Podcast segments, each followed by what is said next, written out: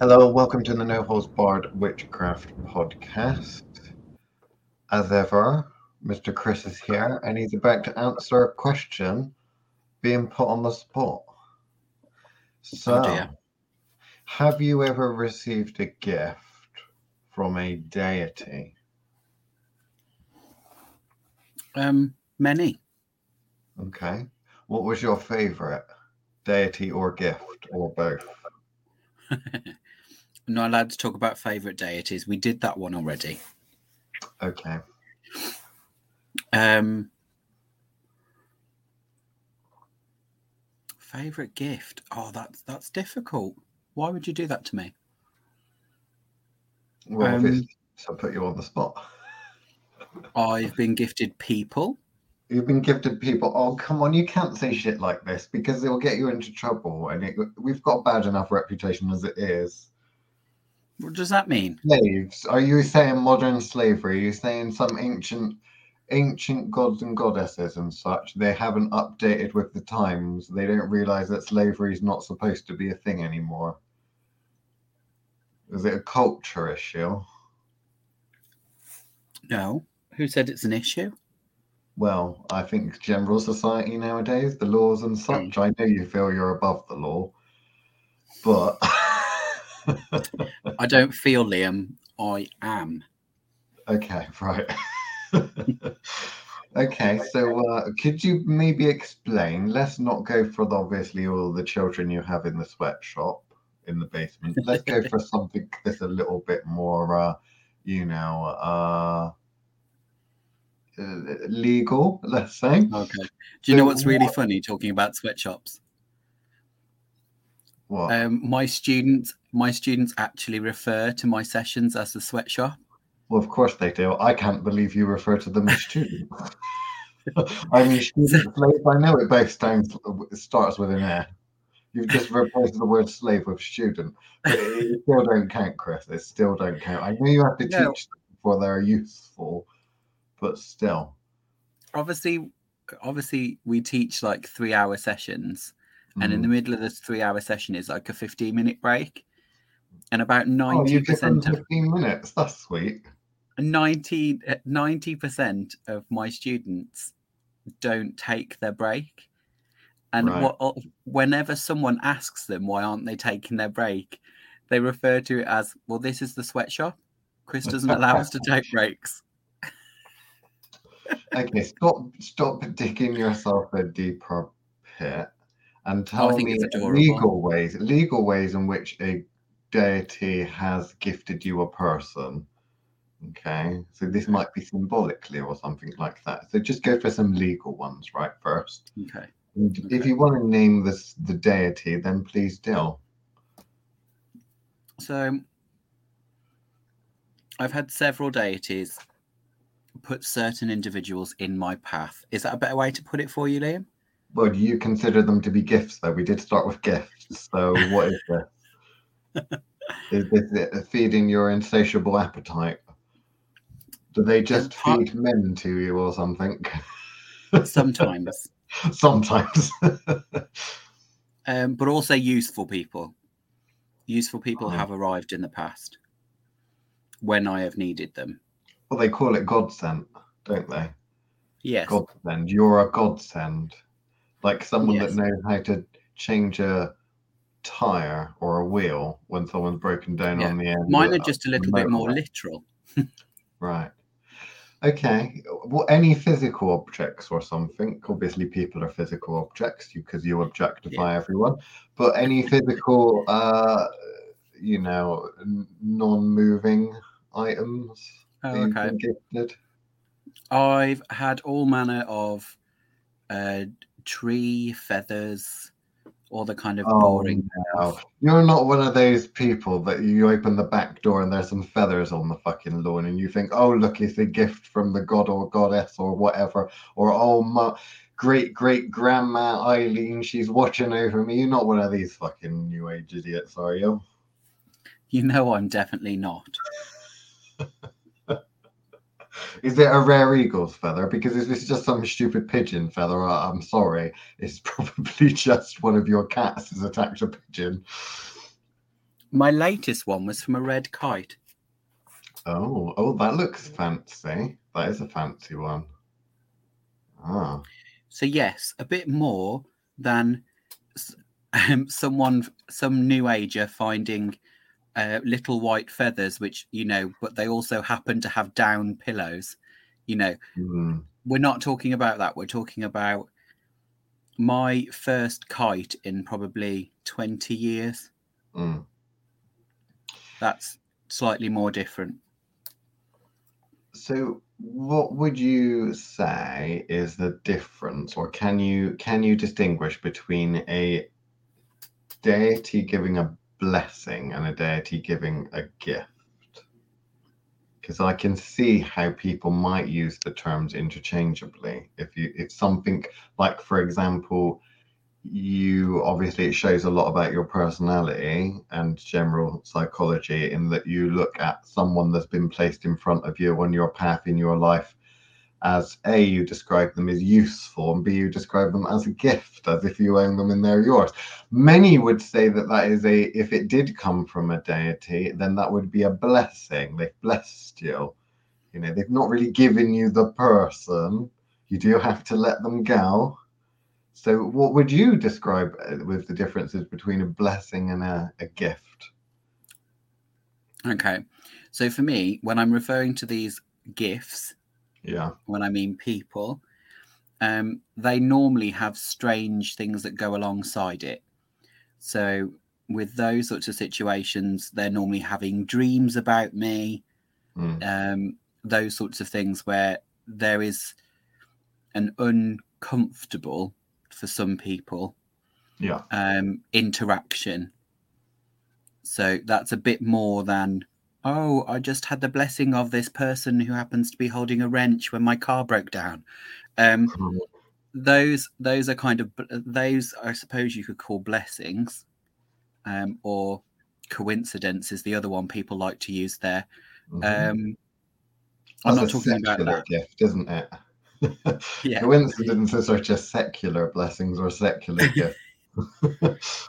Whereas what I'm talking about is when somebody has changed their lifestyle in order to arrive ah, at, in my presence, shall we say, which feels a bit more than just a, a friendly, oh, this person might be helpful. It's more of a kind of, here you go. So that's a bit different. But to, to answer your question, blessing slash um, gift, for me, blessing would be an assist.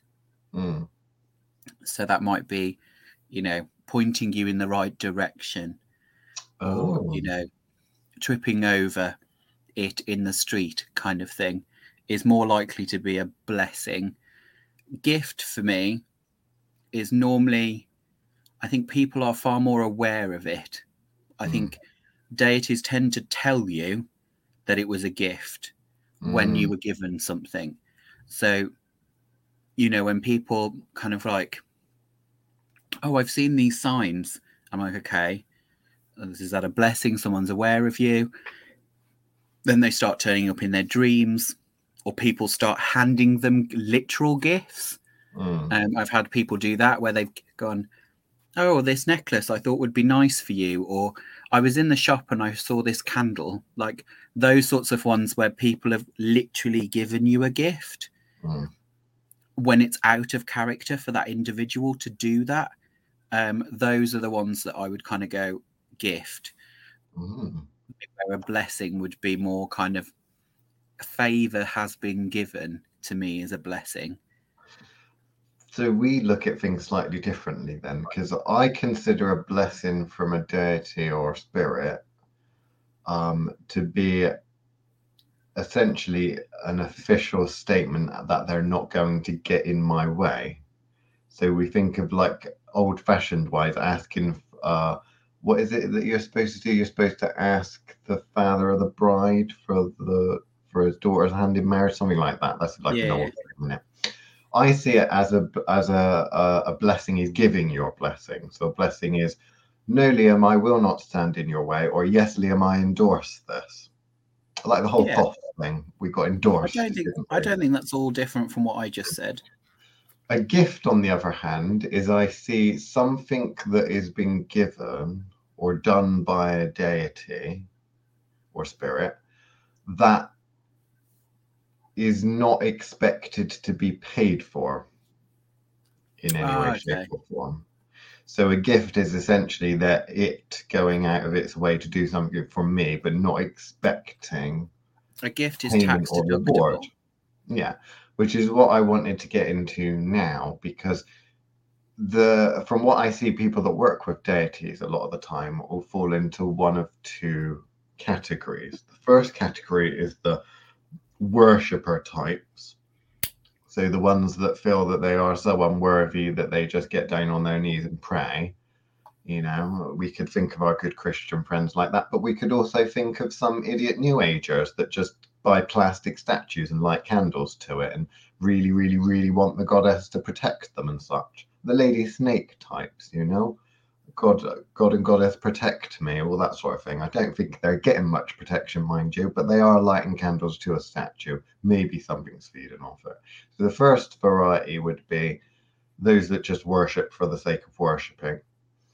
Um, the second variety would be the ones that just approach and always want something. You know, the people that phone you up out of the blue, and the only time they ever phone you up is when they're wanting something. And some of them are over and they actually say, Oh, Liam, I really need you to do this for me. Oh, can you do this for me? And others are a bit more, which is the more annoying ones I tend to find, with the, Oh, mate, we haven't seen you for ages. I haven't seen you for ages. Why don't you come over for a cup of tea? And then you go there for a cup of tea, five minutes in there, say, Oh, can you just come and have a look at this? Oh, can you just, you know, it's like, oh, right, okay, false pretenses. You knew before you even invited that you need to get me over there because you don't want to fucking ask.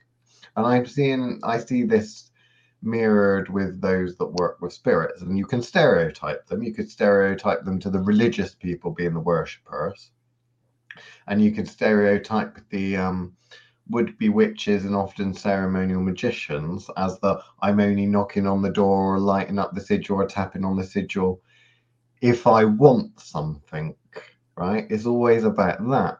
But what you don't really, I think, hear that much about is a working relationship, an actual working relationship.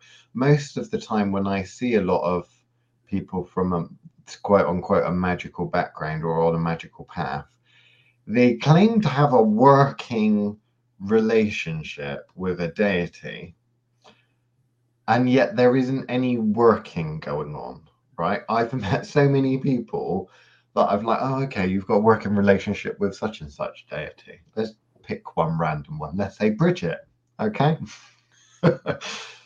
When's the last time you spoke to that spirit? Well, well, I don't really speak to her. I can't really hear her. I haven't really seen her, but we've had a couple of like she leaves me feathers, or she does this, or or uh, you know, I had such a bad time. I was in so much debt, and I was struggling to pay the, pay the bills, and all of a sudden, all of a sudden, great aunt Jemima, she came along and she bailed me out. It must have been the goddess working. It must have, right? This is what they class as a working relationship, but what is qualified what what is classed as the work. I don't really know. I don't really see a lot of fucking work being done.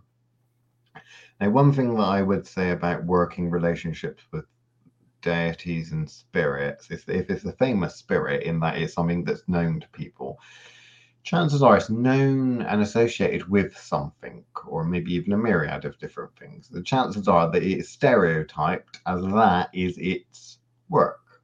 Okay? That is the, the job that it likes to do that is in its remit like when you phone up a plumber to come and get some plumbing done it makes sense doesn't it you go to the plumber you want that- that done don't get me wrong there's some carryover right because the plumber's probably got a drill and whilst they're there they might turn up to you know redo your bathroom or change a tap or something but you might say look mate can you hang a picture on the wall? You've got a drill. I haven't got a drill. Can you just hang that picture? I'll give you some extra monies. Now, the working relationship is very different because we have this a lot in trade. Back when I was a tradie, you don't really, unless it's a big job, tend to charge your colleagues and your friends for doing work around their house, right? What you intend to do is it's it's kind of more give and take, give and take, but very informally. So, you know, I've done lots of work for people before carpenters, plumbers, plasterers, all that sort of thing. And as long as it's small work, I'll do it for free because they're friends. They give me work, you know, is is how it's done, right? What I think really entails with a working relationship is that we have a working relationship. You know, multiple trades, for example, will band together, do big jobs. There might be a builder that might be running the main job, but there might be that builder might be friends with electricians and plasterers and plumbers, and they all bump into each other on sites. Maybe even go to the pub, socialize and such. But that's a working relationship. That's an actual working relationship. And yeah, when you're friendly with people and you're working towards common goals, and the common goals, generally speaking, are working in construction to make the money, isn't it? When you translate that across to some of these magical relationships, what is the work that you're doing?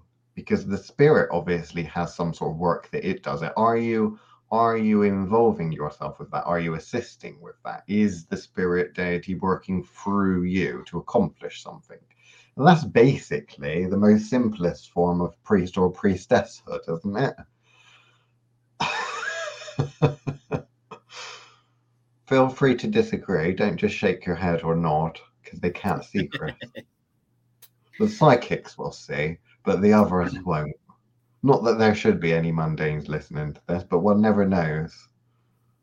Oh, you always get one, don't you? Unfortunately, um, yes. Like rats, you're never too far away from one. so it's um it's a difficult one in the sense that um I would argue that yes, people have a tendency to misread the relationship they've got, particularly when it mm. comes to deity work. Um, obviously, my relationship with particular deities is very different to your average person's, um, but that's that's complicated. Um, when it comes to reading what that relationship is, I think your analogy works in the sense that there are those people that you kind of class as work friends mm. is very different to a colleague at work. Well, there's versus, family, isn't there? Family. That's a whole you know, level, whole another level that the mundanes won't understand. But we can go into it in the Patreon. you know, but there's there's all that kind of, you know, there are certain perks that come with certain relationships. Um, and the relationship I have with the bin man um, is very different to the relationships that I have, say, with the cashier at the local shop that I go in regularly mm. versus somebody I work with versus someone that actually spend time outside of work with um, is all different varying levels of service providers. Mm. Um, and there are kind of certain levels of relationship that allow um, this might be going off a little bit too off piste, but um, in that kind of there is an exercise that we do with students at work that talks about personal space. So, so where you can literally that personal space is different for everybody, mm. and what you get the, get them to do. the wider you are, more personal space. No, Liam. Is it gravitational not thing? Not what I mean. No, oh, okay. not at all. Highly inappropriate. All right. Okay. Um, you're not on the Patreon yet. You can't start calling people fatties.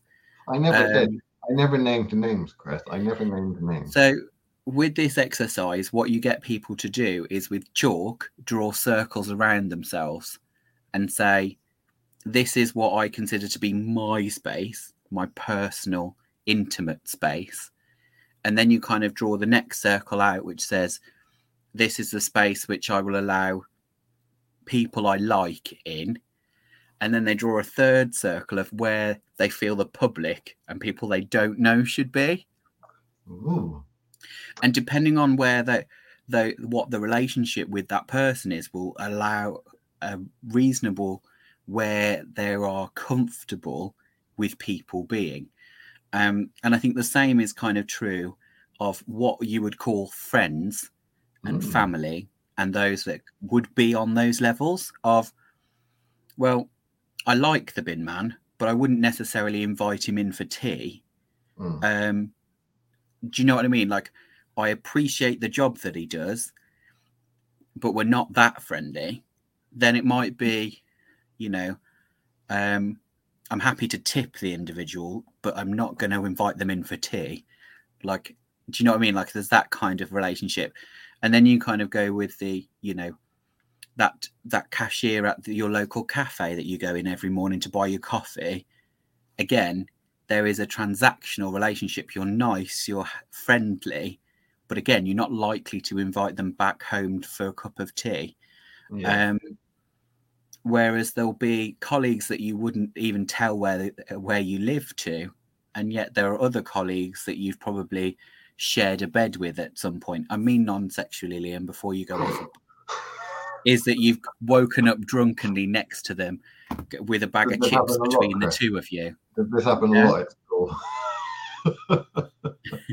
Waking up in bed with other teachers. Yeah. So Yeah. right, so that's really interesting. So I think I already know this, although I've never given it any thought. So if, if I stand, right, if I stand up straight and tall, and I put my hands out to the side, so make like a crucifix. Yeah. From where my body is to where my elbow would go, yeah, that to me is personal space. So personal space goes from elbow to body, right? So if my hands are straight out. The next level would be where the reach is. So that would be fingertips, Mm. right? So I would have my personal space as if my hands are straight out to my side, stood up like a cross, okay. where my elbow is in close, that's personal space, and I don't want Who's- anyone in it. Okay, so that's what we would call intimate space. Intimate space, right? That's your So the intimate next space. the next level would be where I would have friends and family and such, That's which personal would be space. would, which would be between um, elbows and fingertips. I'm fine with them going there, right? Okay. Yeah. Yeah. And then general public, because I'm six foot one, I would want six foot one away from my body. So basically, Okay. center of mass, center of gravity, six foot one inch away from the winky. Okay, basically, is what I want for the public. Okay. Is that normal? And should that be the standard that we adopt in general culture? I think generally speaking, that probably is the standard. Good. I'm not unusual then in that case. Whereas mine's probably even closer than that. Mine would probably say people I am close with, um, and I'm, you know, I mean like friends, family, etc. I am happy being within that uh, uh, elbow space that you're referring to. Mm. Like, because I'm quite a tactile person, so I'm quite happy with people hugging me, Oh, um, no. you know that sort of thing so where where my kind of personal space is after that so the people i'm friendly with but not necessarily close with would be So- in that second space but the public i still generally want at at least a meter and a half away So where's the intimate space then? Is that just is it just a case of taking off clothes at that point? Is it so close that it's basically fabric depth? yeah essentially Right, okay. So like friends, family, it's okay for them to touch you and be really close to you as long as your clothes are on. pretty the much next level would be clothes off. That would be super intimacy. pretty much Very interesting. because that space is fairly interchangeable for me Hmm. um you know and you kind of have to be aware of where that comfortable space is like someone could be stood literally behind me at Mm. kind of a few inches away and i wouldn't feel uncomfortable Mm.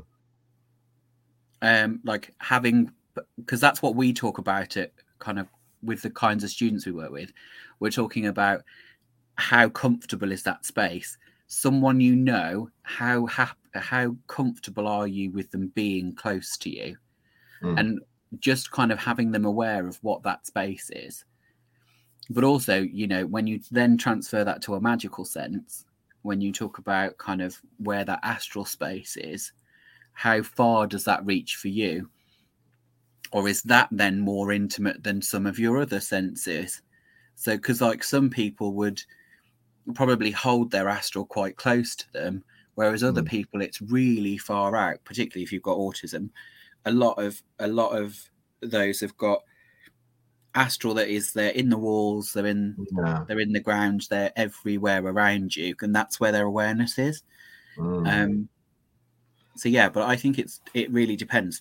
So to get it back to deity, I got one more question. I Oh, got one more. I got one more mundane question. Then we can bring it back to actual magical practices. One of my robot lessons, right, is something that I've thought about of recent because I had a uh, incident.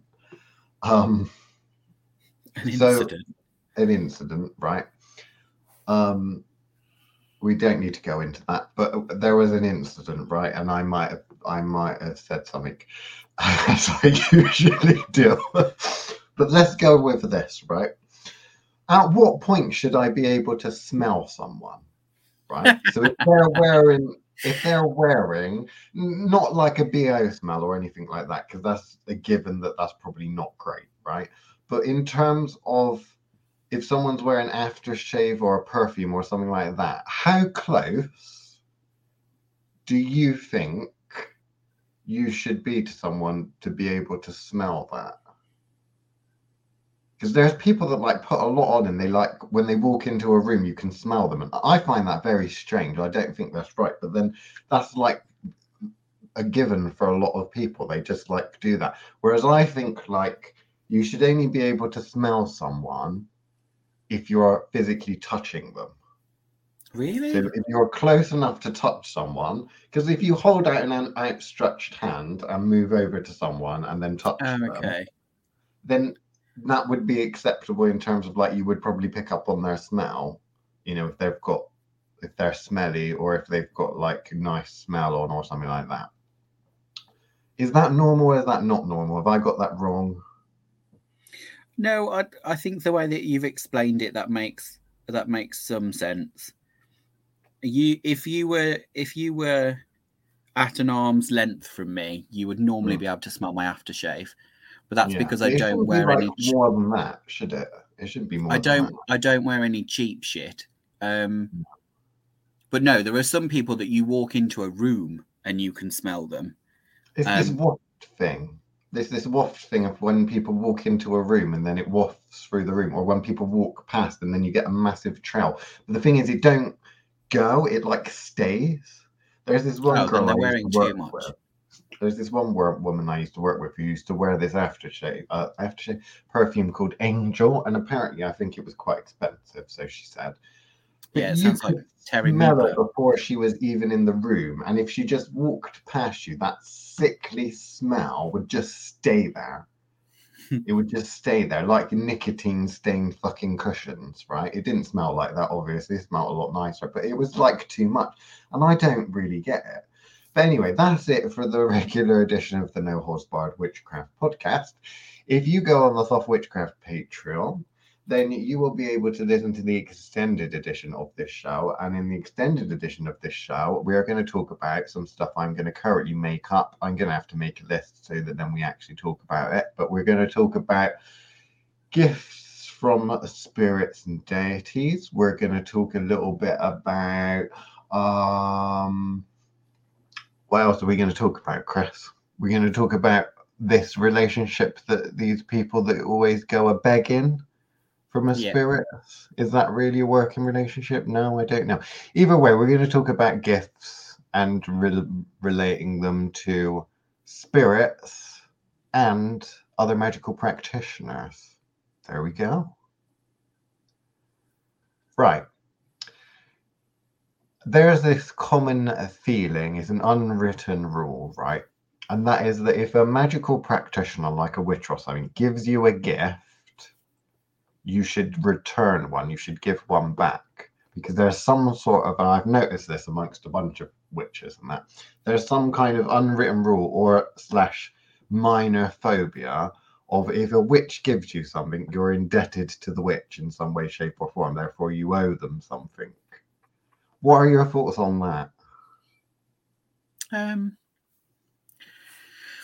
I don't know. I think gift giving between friends is standard, regardless of whether or not you you never expected to give one in return, um, or at least you shouldn't. Otherwise, you it wasn't a gift. Is my opinion on that. Hmm. So get getting a gift from a um, I do you know, always be aware of um Trojans giving gifts, but the um Greek bearing gifts, isn't Yeah. it? Is the true one, but I don't trust Greek Trojans either. Um, but you know, there is that kind of part of when a gift is out of the blue. So you know, um, across my palm with silver, pretty. Here's here's some lucky heather. Um, that kind of relationship where you don't know that witch, then yes, I would kind of say you would want to pass on the gift that was given. Um, but I don't know. I don't know if there is a kind of tete a tete, a kind of ex explet. I don't know. Do you really think there's a genuine gift I should be met with a this- gift? I've had this conversation with a bunch of witches, right? And they're normally of the old school variety, and they always make jokes, particularly about, oh, if someone's given you a gift or you've got a gift from a witch or something like that, then they feel, oh, I better give them something back. You know, because, and I don't know where this stems from. I would think it's probably more superstition but I mean, being in Britain, it might be more of a manners thing because it's bad manners to just take, take, take. But at the same time, you're not really take, take, taking if you're getting given shit. Like, think of how many people get mailed like celebrities and that get sent crap they don't want or need. you know, it's like, well, what's up with that? You know, but I mean, it, it is just something that I thought I'd bring up because I have heard people not really freak out, but be a bit wary when another practitioner gives them a gift and it's not like someone that they necessarily are really friendly with. But at the same time, how do you get friendly with people? Well, you know, when you start being friends with people, you're probably more than likely to think about them, to know them, and you might enter their faults. So if you know someone grows a particular plant or something like that and they've got an abundance of it, they might say, Would you like some? Or they might just package some up and give you some because they think oh, or know you so well that they know, Oh, you like this. I don't even need to ask. You're, you're going to want some. Here you go. Here's a gift, that kind of thing. But some people freak out over it. I just wondered what your take was. No, Elaine? no. I quite, I quite regularly give people gifts in that sense. But there's no Um, sinister intent. No, you don't give it to them. No, there's no- Oh, look, I- now they I owe me a was favour." brought up right, Liam, and I was told you never give to receive. But one could do that in terms of contract and magically speaking. One could actually Yes. give someone But not- something. Then Normally, I, you know me, I'm not very underhanded about things like that. I would make it quite No. clear. Accept this gift, and I will be coming a calling. Like I feel Mm. like that has to be terms and conditions like that need to be voiced. I don't think you can. I don't think you can assume there is a contract in place there, which is what I think. Going back to the start of this, that's where I find very strange in the kind of deity relationship with people, where there is this natural assumption that accepting a gift is therefore some kind of binding contract. mm, Um, now, I'm sorry, but if you haven't had a conversation about that um, with that deity to agree to such a thing, um, or granted, if you were begging for something and something arrived, that is very different. Um, you know, I would just naturally assume if you were begging, um, and you don't have an existing relationship, then yes, that's likely to come with strings. Um, but if you were actually mutually beneficial place and you were given a gift, I would consider that exactly that a gift, um, not a contract negotiation space. But I don't. I think a lot of people get their you know wires crossed and their knickers in a bunch over this concept. Um, if I, you know, the same as if I really wanted something and it it arrived, hmm. I would see that as a gift, unless I was begging. Um, not that I ever beg, but you know, there is that kind of po- point of if you were begging for it and it arrived, assume there are strings. Um, Primarily, the thing to remember is what is the biggest, most powerful thing in the room, because that is what makes the decisions at the end of the day, because that's what can enforce it. If Bob, Big Bubba says, You, I like the looks of you, you looked at me, that means you're mine, and decides to make you his pet, Big Bubba's pet, because you entered into a contract just by merely looking, apparently. Um, Big Bubba's going to enforce that contract. There really fuck all you're going to do about it, right? Mm. but so primarily, I would say number one, first thing is that contract, it doesn't really matter whether you've entered it or not. If something can force you yeah. or is powerful enough to kind of force you into something, then they're going to do it because of repercussions. Second thing, and I put this on at the end of that, is that just because you have the power to go around breaking contracts and fend your fend, defend yourself or fend off enemies remember there is such a thing as honor and there is reputation as well, which echoes into the ethers, into the magical world. So if you are the type to go back on contracts and deals and such like that all of the time, it does affect your metaphysical street credit, I would say, and your honor to a certain extent. So don't be one of those people. Okay, so next, gifts. Do you think that deities, because we started with deities, give gifts to humans and people in the form of magical abilities? So whether it's psychic abilities or powers or something like that, would you say that those would be legitimate gifts from spirits, or do you think that there's something more complicated going on? Um, it's not out of bounds to say that that isn't possible. Mm. Those there are many, as we are very aware, Liam. There are many who will have chased down and been received those things as gifts, um, who have seeked it as a shortcut to actually developing themselves. Mm. Um, but generally speaking, I can't think off the top of my head of many deities that would actually openly go giving that. Mm. Um, with the exception of being able to see or interact with that specific deity. So, you mm. know, hmm. if a deity is really that that eager, um, they'll give you their phone number basically. You know, a direct link. But that that is beyond that. Um, mm. And I think that's where some people get confused, particularly from a psychic level, you know, mm. the non kind of magical practitioner, um, is that when they've got this direct link, they foresee that as psychic gift as a whole. Mm. And often some of them have only got the link to one thing, um, which might be, you know, particular dead relative or an angel of some kind you know, those sorts of things, um, where they've got an established link with a very small group of individuals or one masquerading as many, um, is very different. Mm. I, I, don't know. It's it's one of those because I struggle with the word gift mm. when we're talking about that because that suggests that you haven't put any work in. You may not have necessarily oh, put the work in this term, That's the thing, isn't it?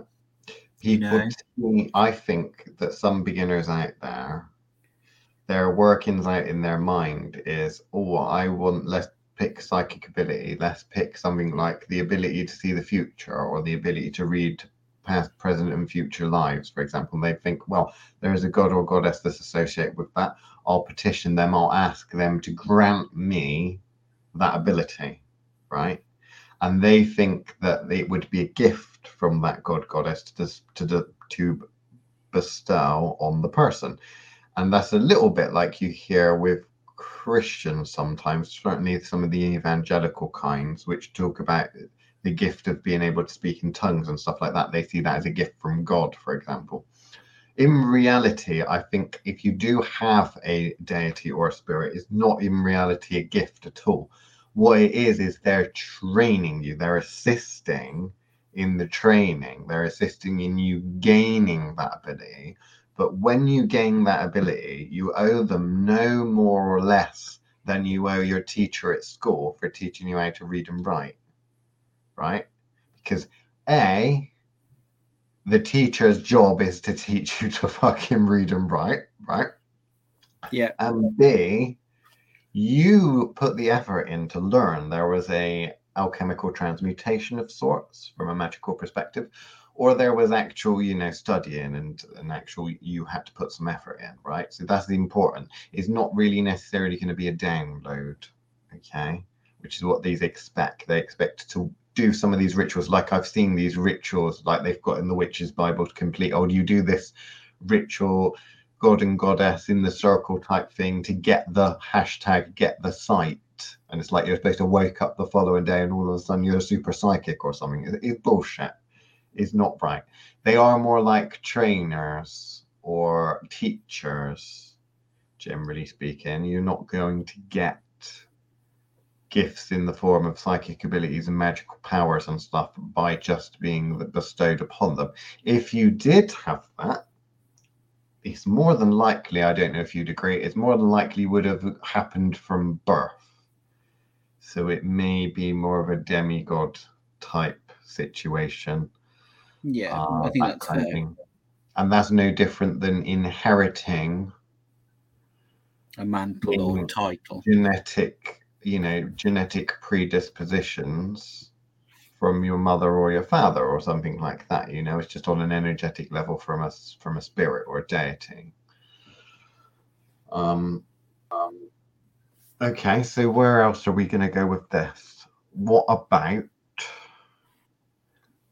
approaching high level spirits deities powerful things because there are things far beyond deities.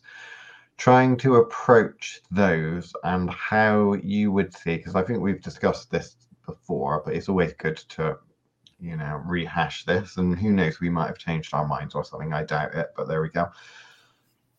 What about beginners? What is a healthy way for them to approach spirits and deities to form a working relationship for example. They want to go about things the right way. They don't just want to dial something up in the grimoire because it, they say that it does this or does that. They want to actually start to put together that little team of tradespeople so that they can go and uh, do fixer uppers and houses and put them on the market.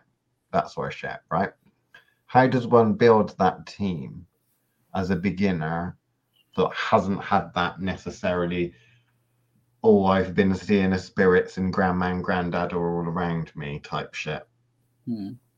any thoughts The um, the most natural way and the most long standing way to do it would be to actually do the work. Mm, Um, doing the work will normally attract the individuals who oversee such work. So, you know, if you're working hard at psychic ability, it is likely that individuals that can help you with that will take notice when you're doing the work. Um, the same as the, these, you know, these kind of death dealer types. The more kind of necromancy and the more kind of work they do in that kind of saturnine realm, the more people uh, of that ilk will be drawn to them. Um, you start playing in someone's, you know, same way in business. You start messing around in someone else's playground. Suddenly, that they will be noticing you. Mm. Um, you know, and then it's you're going through a headhunted kind of Mhm. situation, which is always the better deal to have. Is that somebody wanted you is always a better a better negotiation point than trying desperately to you know get Big Bubba to notice you Mhm. Um, by wearing revealing clothing. You know, that isn't necessarily the best way, um, even for the Venusian energies, to take notice. Um, you know, it's more about that. You you start carving a name out for yourself, you will be noticed. Um, I think Mm. people, most people want it the other way round, don't they? They want to be noticed and therefore get better at something Mhm. um, because they want to inherit the kingdom rather than earn the kingdom. yeah. But Okay. See that there's two points that I'd make, or two ways of looking at it that I would think, and I'm going to try and link it to the mundane world. Um, first one is you've got to think about being forced into a situation. So when you start a new job and you work in an office, say, because we know there's a lot of office bitches out there in the world, in the Western world. Um, you're forced into working in that environment in that office and there's only so many people that you're sat around. So they are in your vicinity already. So you may rub up against a couple of them and take a disliking to some of them or you may start to have communication and stuff but the point is is they're in your vicinity. The only reason why you're really friends and you'll start being colleagues really first the only reason why you're friends or would consider them to be a work friend is because you have that job. So because you are in that situation. Now i'd equate that to if you lived in a haunted house for example or there's a spirit of the land or something like that. Something that's always in the vicinity you're going to bump into and you're either going to get on you're not going to get on or you're going to ignore each other completely so that would be the first point i would think possibly try capitalizing on stuff that is already around you. Second point, which is the more important one, is how does one make friends in general? A lot of the time, unless you're some sort of weirdo, you're probably not going to wake up one morning and decide, today I'm going to make a new friend. In reality, what you need to think about with friends is normally you have something in common. So, at the uh, soft play area at the church that I used to go to, Castaways, the soft play area, there would be a lot of childminders, right? That would take kids there that they look after during the day. And they would meet up and they'd be able to identify because they'd all have five or 10 children each and they'd turn up. So it wasn't like their kids, but they'd look and they'd notice, they'd see the signs, they'd nod and they'd say, oh, you know, they'd talk about, normally talk about how shit Ofsted is and such. But they'd strike up a conversation based on a common theme, right? What you were saying about spirits and seeking out spirits that have a common theme what would make the most sense is that if say you were a blacksmith that's your trade and that's you know a hobby or something like that so you're a blacksmith and there are deities and spirits related to that art wayland the smith for example what you could do is you could think well wait a minute we will bump into each other or he is like me i'm a blacksmith he's a blacksmith you know got to work you know? What i think you would be better off doing is that blacksmith would probably create some sort of invitation or a declaration and invitation to Wayland Smith. You can't just start up a blacksmith forge and expect Wayland to pop up. Would he? Potentially, but you can't guarantee that. However, what you could do is you go about doing your work and put a formal invitation for the spirit, Wayland the Smith, to come to your forge, to use your forge, and invite him into your working space, I would say. If you were, worked in a library, say you didn't own the library, but you're a librarian, right? How could you do that? Well, could you invite Thoth into that space? Thoth might be aware of the library, might be aware of you, but is associated. You can even look that up in books, although I don't necessarily tend to uh, go to that as the first port of call. First thing I would do is I try to evoke the spirit of that library first, rather than just look up spirits associated with writing and knowledge and you know that sort of thing. I would try working locally first. But secondly, if I'm out of luck there, inviting something. And then it can choose to come or, or not. It can choose whether it wants to, you know, go with the invite, like being invited to someone's wedding or something like that. It might RSVP or it might just fucking show up. That would be, I'd say, quite healthy. Now, what people will be asking is this is what I'd say is, oh, but I want to work with this spirit or I want to work with that spirit because I really like it. And it's like working relationship. Why do you like that spirit? If you feel a connection to that spirit, that's just not good enough to get his attention. You need to offer it something, not in the form of getting a steak or some incense and lighting it and lighting a fucking candle or something, not like that you need to remember that you are both instruments for each other to go about doing their work. That's why I said blacksmith, invite a blacksmith spirit into your blacksmith forge. What might happen then is it might move in, it might start helping, it might start to, you might start to notice, you know, your blacksmith starts getting haunted. Crazy ass shit happens, you know, but that makes sense. You know, think about you personally what are your hobbies, interests, strengths, weaknesses, professions, crafts? What can you do? What do you do? Are you a tarot reader? Do you do psychic work? What about inviting a spirit as counsel to read with you, for example? If you were, for example, a plumber, because we've said about plumbers before, why don't you invite a water related spirit? Or you might want to get rid of some of them, particularly plumbing and leaks. Those fucking little water sprites, not really mm. good. Not good for business. In that case, that might be a dangerous thing to invite. Unless you're inviting them to other people's houses in which case not. you could invite them to a neighborhood and then strategically drop off your flyers and look at all of the work that's coming in because right when you dropped off your flyer flyers after you evoked all those little water nymph fucking cretins the whole street needs lots of work and you make lots of work i'd never do such a thing it would be completely um it's like those people that own double glazing companies, window double glazing companies, and they pay the local kids to go and smash, throw stones through people's windows and then flyer the area afterwards, put all their flyers out. Yeah. I know, uh, I can't name the company that used to do that, but there was a company in Bristol that used to do that. I don't know if they still do. Right, we got less than 10 minutes left. Where do you want to go? Have we missed anything? We've given a better way of working with spirits. Um, have you ever received a gift from a spirit and you've given it back? And do they come with a receipt? How does one re-gift? Can you re-gift a gift from a spirit? I have re-gifted gifts. Oh. So handing them on to somebody else, going, I think this might be for you.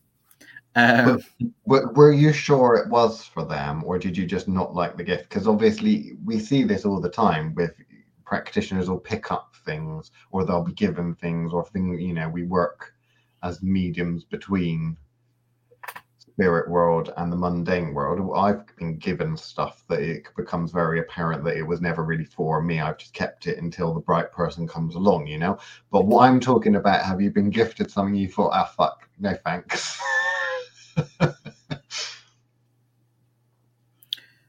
Probably, but unintentionally.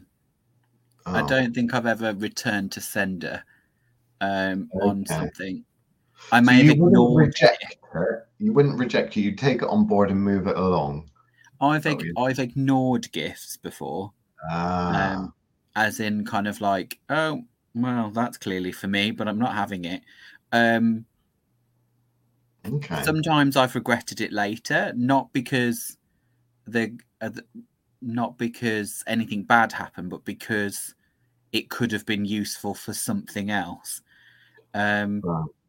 And if you do ignore it, then, like you ignored it then, does the spirit in question are they guaranteed to snuff you and just say, "Oh, snub you off," and say, I, "I'm not. I'm never giving him anything again."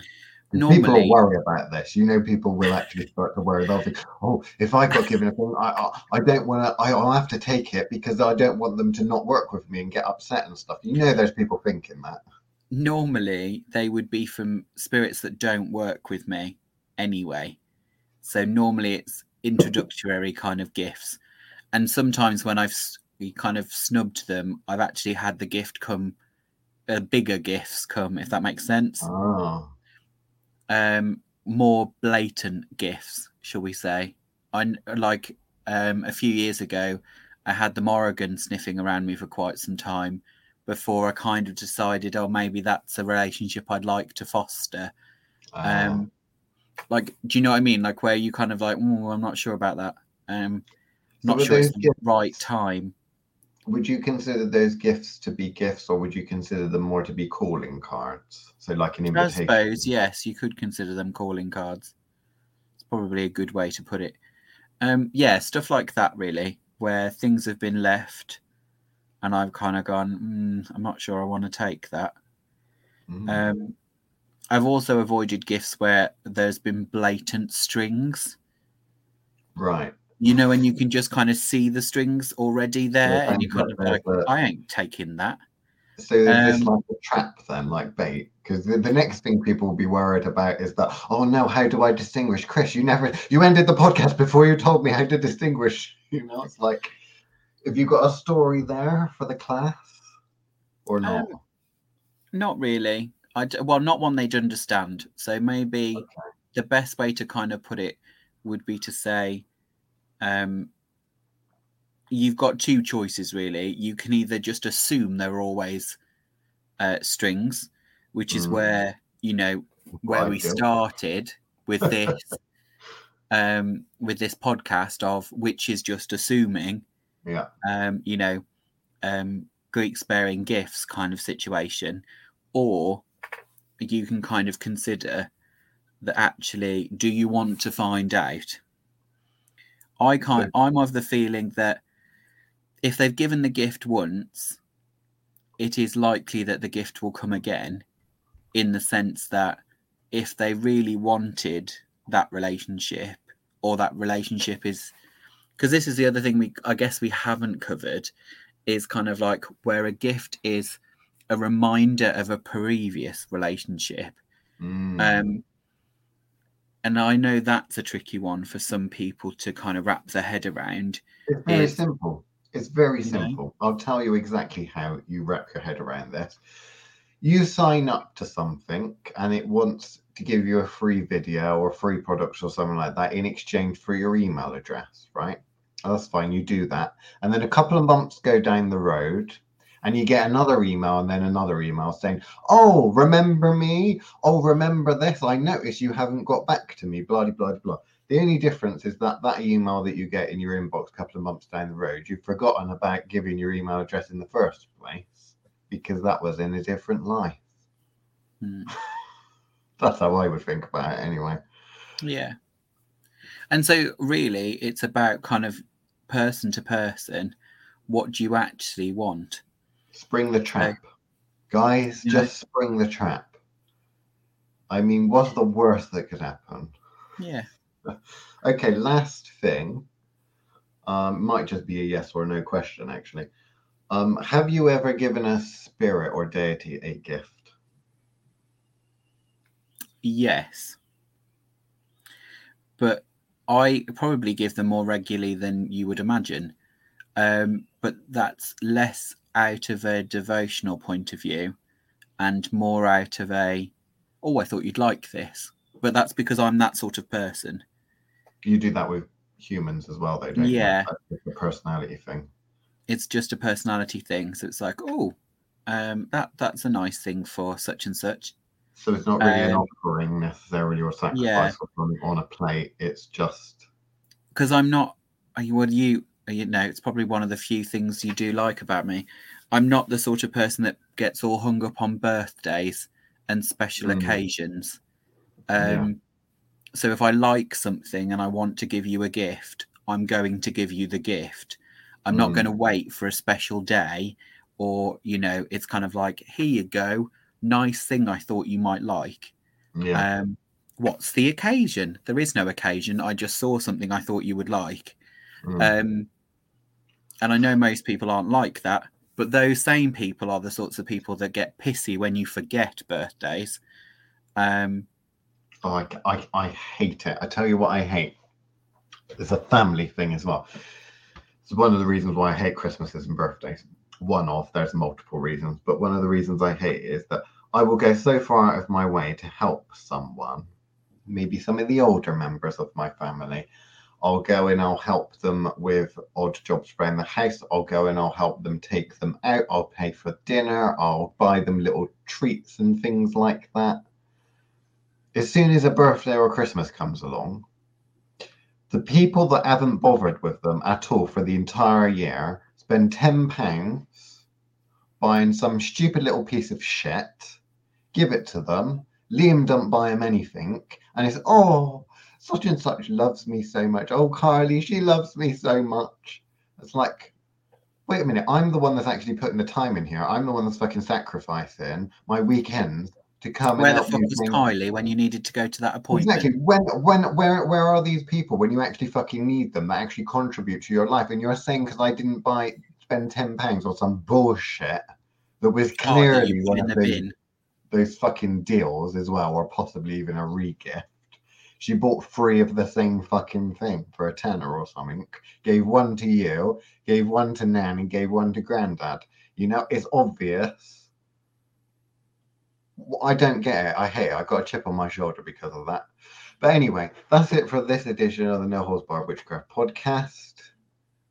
Everyone, if you're going to remember something from this podcast, remember this spring the trap.